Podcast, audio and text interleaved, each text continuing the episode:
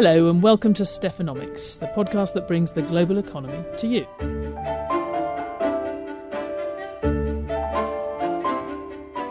What the heck just happened in Australia? That was the headline from one online magazine this week, struggling to get its head round the shocking re election of the Conservatives in the recent Australian election. Everybody got this election wrong, even Bert, the psychic crocodile, who previously had an unblemished record of calling elections correctly. In fact, the result was considered such a sure thing that some bookmakers had already paid out to people betting on Labour to win. In a few minutes, I'll be asking our in house Australia experts whether there are any lessons here for other embattled governments around the world. I'll also have a word with Fed reporter Chris Condon about the US central bank's search for a new policy framework. But first, we asked Australia economy reporter Chris Bourke to explain why the economic recovery down under has also been defying the odds. This has been an extraordinary day in the Soviet Union, where Mikhail Gorbachev has been ousted from power in what appears to have been a bloodless coup. Terminator 2 Judgment Day. It's one of the new summer movies we'll be reviewing this week on Siskel and Ebert. Home videotape of Los Angeles police beating Rodney King. Strong indications here at the Pentagon that this uh, war may, may be beginning right now and that the president may going on The year is 1991. The US goes to war with Iraq after Saddam Hussein invades Kuwait. Vanilla Ice tops the music charts. And the developed world's longest uninterrupted economic expansion begins down under. For almost 28 straight years, Australia has enjoyed steady economic growth without a recession. Not in 2001, where the tech bubble disrupted the US economy. Not in 2008, when the global financial crisis infected much of the world. Here in Australia, the economy has just kept on growing. But that streak now looks to be in real danger of coming to an end. It's all because a tumbling housing market is having some painful side effects. The slump is weighing heavily on household spending and inflation in an economy that's already sharply slowed and where consumption makes up almost 60% of GDP. Indeed, Australians' long held fear of a failing economy was on stark display just last weekend in the country's shock election result. While polls showed a change of government was all but certain, in the end, Aussies just couldn't bring themselves to do it. Prime Minister Scott Morrison managed to convince voters that their economic prosperity would suffer if the Labour opposition won office. Australians are particularly nervous right now their house prices have lost 8% since a 2017 peak, after a five year property boom ended with a thud. But the worst has been seen in Sydney, the most populous city and the nation's economic powerhouse, where prices have sunk more than 14% from their peak.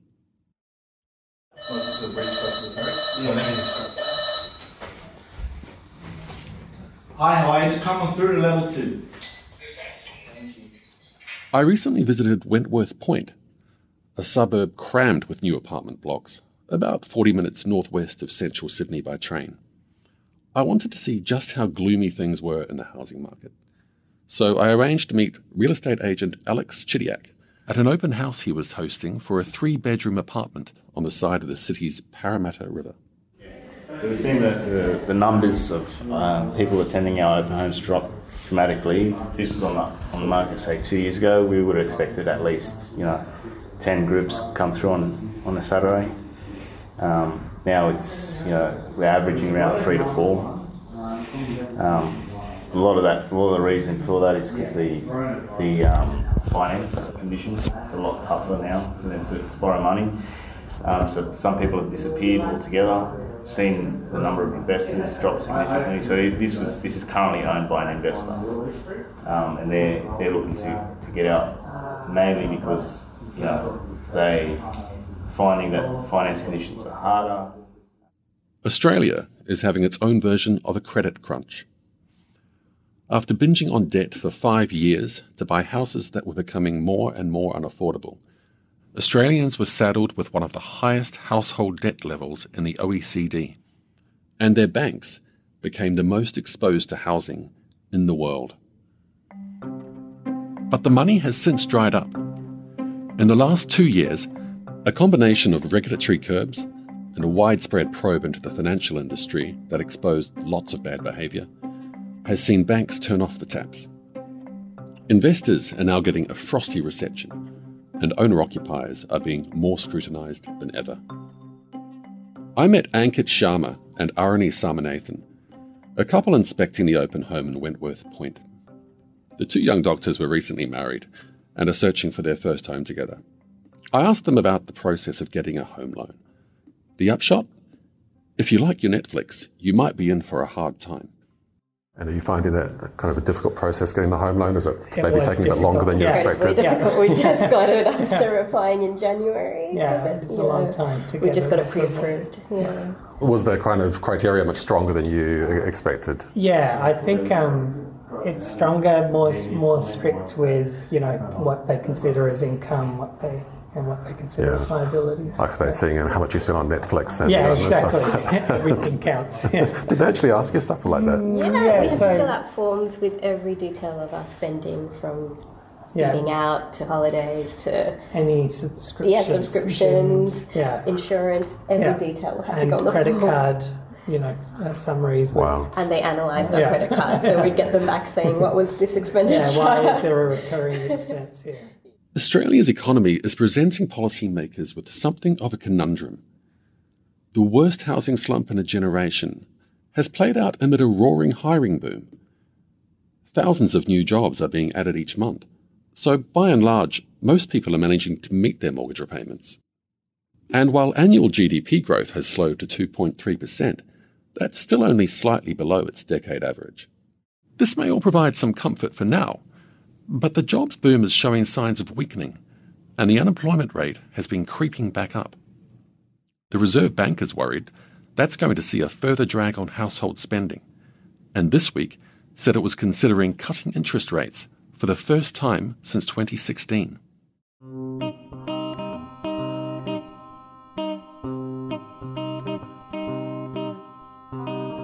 Know, the thing that I think would really shift the balance of risk is if we were staring down the barrel of a softer labour market over the course of 2019 and 2020.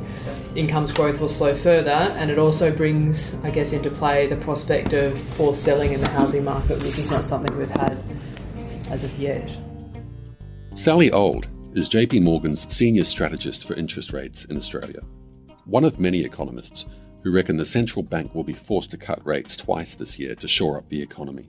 So you recently changed your outlook for interest rates. To what extent did the housing slump play a part in that decision? So housing played a role in the sense that it's clearly having an impact on on the consumer. We've been quite bearish on household consumption for a while now, and part of that was to do with the slowing in house prices, but more of it was just around some of these constraints on the balance sheet starting to to bind and make life a little bit difficult for Australian consumers. However, the property downturn plays out here, there seems to be a wide ranging consensus that it's going to be long and painful. While prices aren't falling at the speed they were a few months ago, they're unlikely to return to their 2017 peaks for years. Not only that, many of the investors who once fueled the apartment market have left town. Some of those investors were likely scared off by the long expected election of a Labour government, which planned to strip investors of lucrative tax benefits. But that's not happening now, and could offer buyers some incentive to return, if they can get finance, that is. The Reserve Bank recently warned that a glut of Sydney apartments were a risk to the economy after 80,000 new units flooded the city in the past few years. In Wentworth Point alone, more than 3,000 apartments are still waiting to be started or completed. I joined Alex, the estate agent, on a quick tour of the area in a golf buggy that he uses to get around the large estates of apartments. Alex, are you sure we're allowed to take this golf buggy on the road? Yeah, we're, we're all right. We're registered. Are we going to be stopped by the cops? Uh, we'll be all right.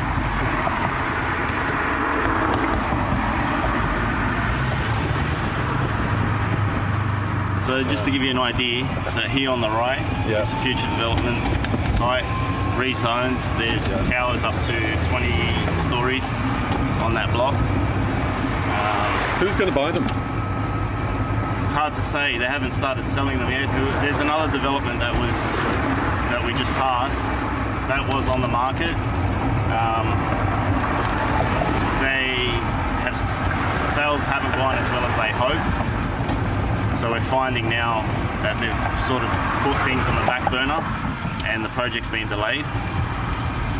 Um, but I, I think it's, until they start moving them again, um, it'll probably probably won't get off the ground.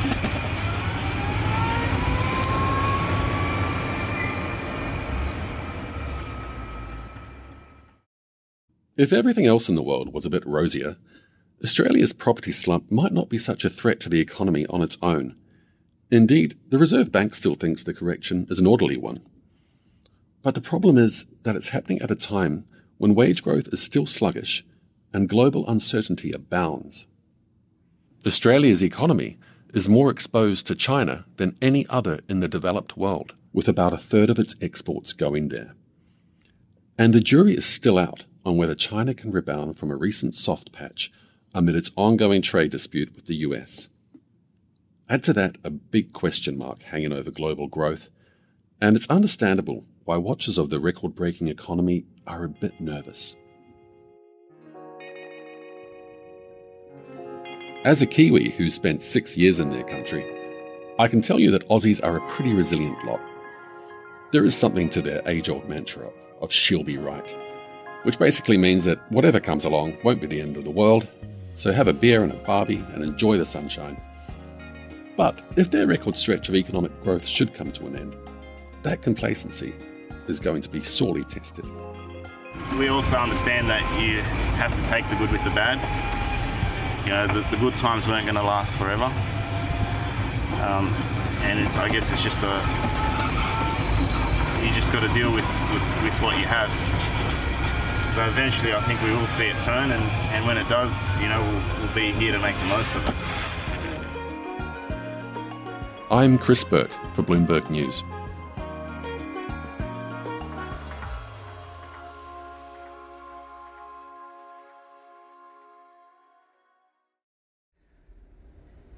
So that was a little bit on the miracle of the Australian economy and also the miracle of the election last week. Surprisingly, the re election of the Conservative government in Australia, when nobody, literally no one, expected them to win. I'm sitting in a noisy newsroom now, talking on the phone down the line to Tamara Henderson, who's our economist for Australia and indeed Southeast Asia and New Zealand um, for Bloomberg Economics, and also Malcolm Scott, our managing editor for Asia on the news side. Malcolm, can I start with you? I mean, pers- you're sitting in Sydney. Were you shocked by the result on Sunday? I was surprised. I'd said to all my friends about a month ago the only way they can win this is by a relentless negative attack on what was a very big target. In, uh, in a departure from the norm in Australia, the opposition Labor Party went to the electorate with a very detailed policy proposal, uh, a whole bunch of tax initiatives, climate initiatives, um, a, a, big redistribution plan, moving income from uh, older generation to the younger generation.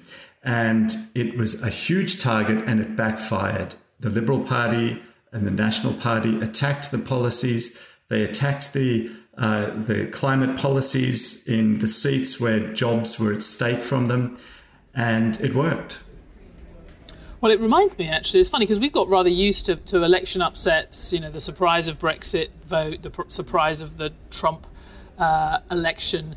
Um, but the big one uh, that was that was in my sort of early in my life was in 1992 in the UK, and it, the way you're describing it was kind of similar. That after many years of Conservative government, uh, Labour was expected to win, and they were extremely confident, and on the back of that, had a very detailed plan, which even included um, raising taxes on a certain chunk of the electorate, the people on higher incomes, and that was credited afterwards as the reason why they had that the Conservatives actually got re-elected against everyone's expectation. And then nobody ever ran in Britain on a campaign promising to raise anybody's taxes ever again. So I wonder whether that will be the lesson for Labour.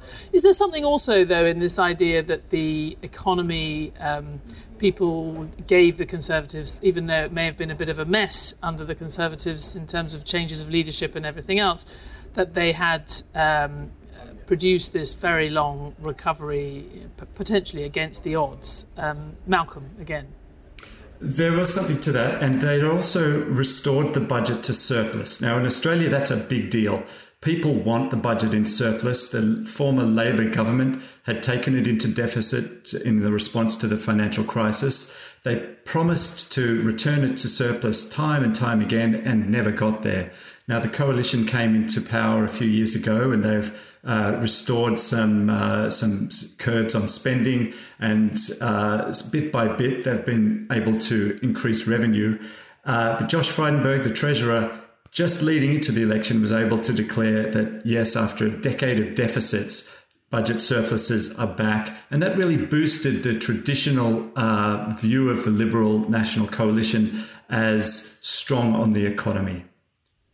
Tamara, if you're an economy wanting to know how to have an endless recovery and no recessions. Is there anything to learn from Australia, or are they just in the right place at the right time? You know, so dependent on the Chinese economy uh, when China was strong and the rest of the world was weak, but then also with their own uh, domestic growth as well.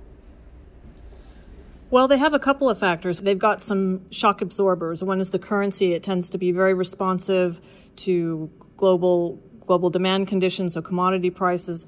And yes, they've actually got become much more linked to, to Asia and especially the, the Chinese Chinese economy. And, and when China's stimulating their economy, there there are knock on factors for Australia. But also, this is a domestic demand economy, so that factors in greatly. And and during some of the times when, when the rest of the world have, have been in a slump, Australia has happened to have a situation where the household spending has, has been in the right place or even investment has been in, a right, in the right spot. So remember, we had that mining investment boom going on as well just after the global financial crisis more recently. And Malcolm, what does it mean? I mean, does the election have any big impact on economic policy in the short term? I guess there's you're not going to have all of those proposals from the Labour Party being implemented, but that's exactly the chief the chief difference. It's a removal of risk. You know, some of the economists had been worried Labor was going to revoke some of the concessions for tax for investment in property right at the time that uh, property is struggling.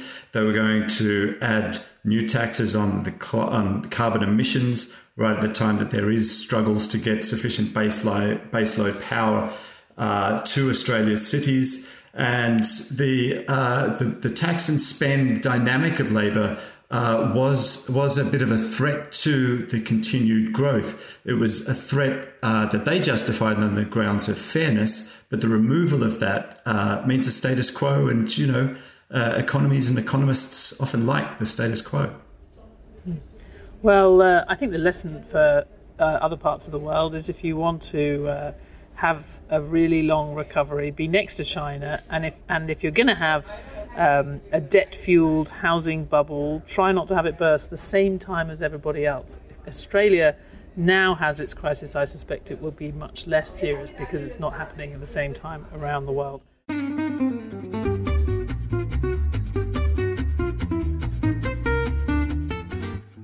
I'm joined now by Federal Reserve reporter Chris Condon to talk about something completely different, but possibly more important to many of the people listening, which is the US Central Bank, the Federal Reserve's review of how it goes about its work. Chris, there's a there's a big conference coming up, which if you just looked at the program, it would be one for the nerds, but actually we we, we should really care about this. Is that right? Absolutely. Yeah, it's a big uh, academic style conference in Chicago. It's really part of a year long process. Uh, the Fed, in particular, is examining its mandate from Congress to keep prices low and stable. And they're thinking about how do we interpret that and how do we go about trying to fulfill that mandate. The moment, of course, you know that since 2012 they've had an explicit 2% inflation target. Um, but you know, inflation has been low. They've failed to meet that target for ever since they've had that target. They've been below 2%. Um, so they're trying to think of what should we do to lift inflation, um, and there are a number of ideas.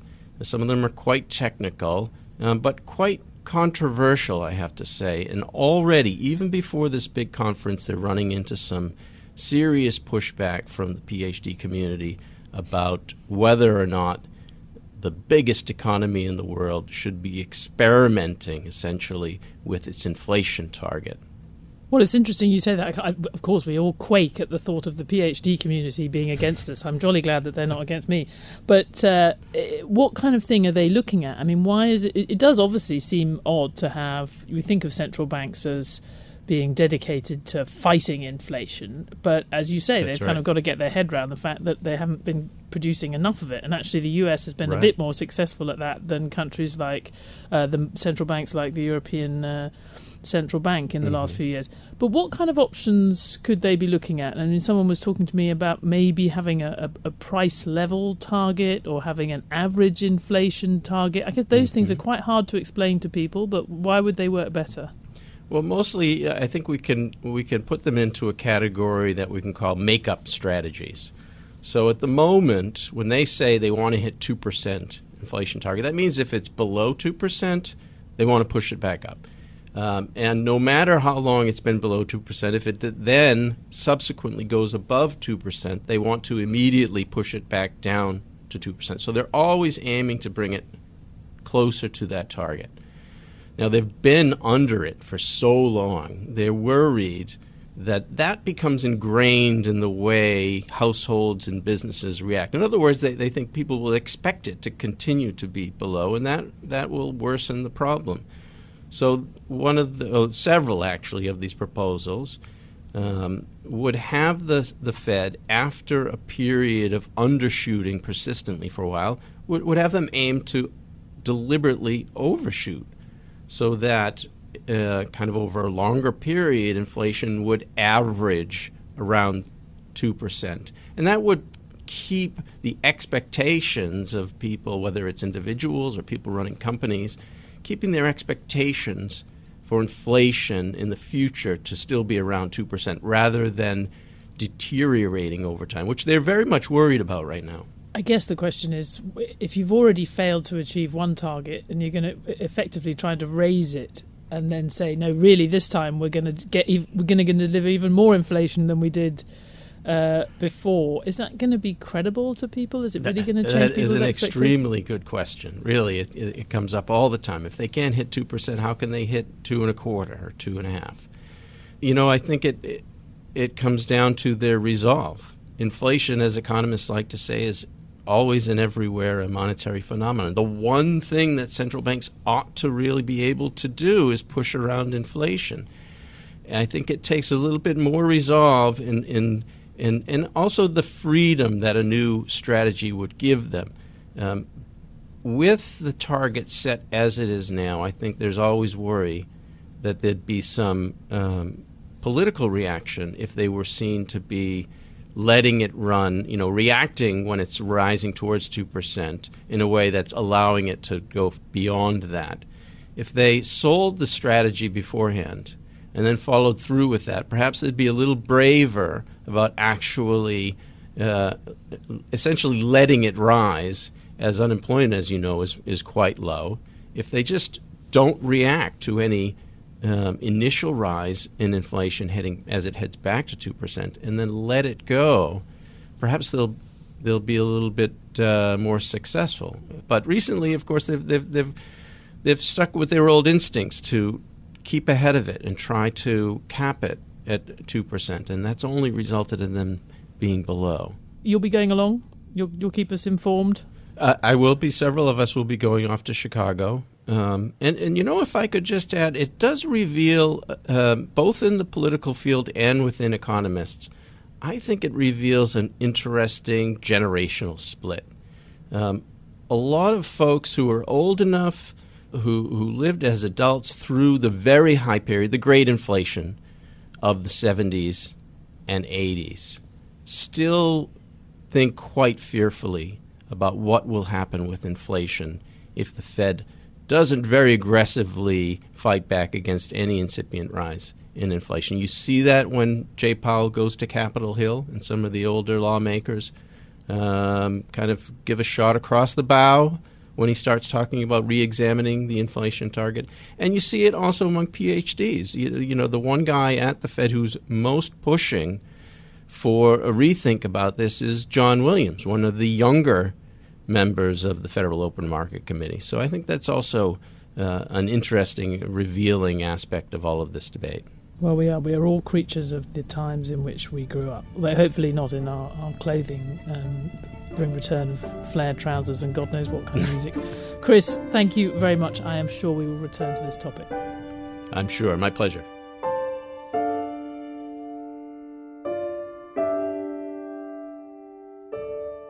Thanks for listening to Stephanomics. We'll be back next week with more on the ground insights into the global economy. In the meantime, you can find us on the Bloomberg Terminal, website, app, or wherever you get your podcasts.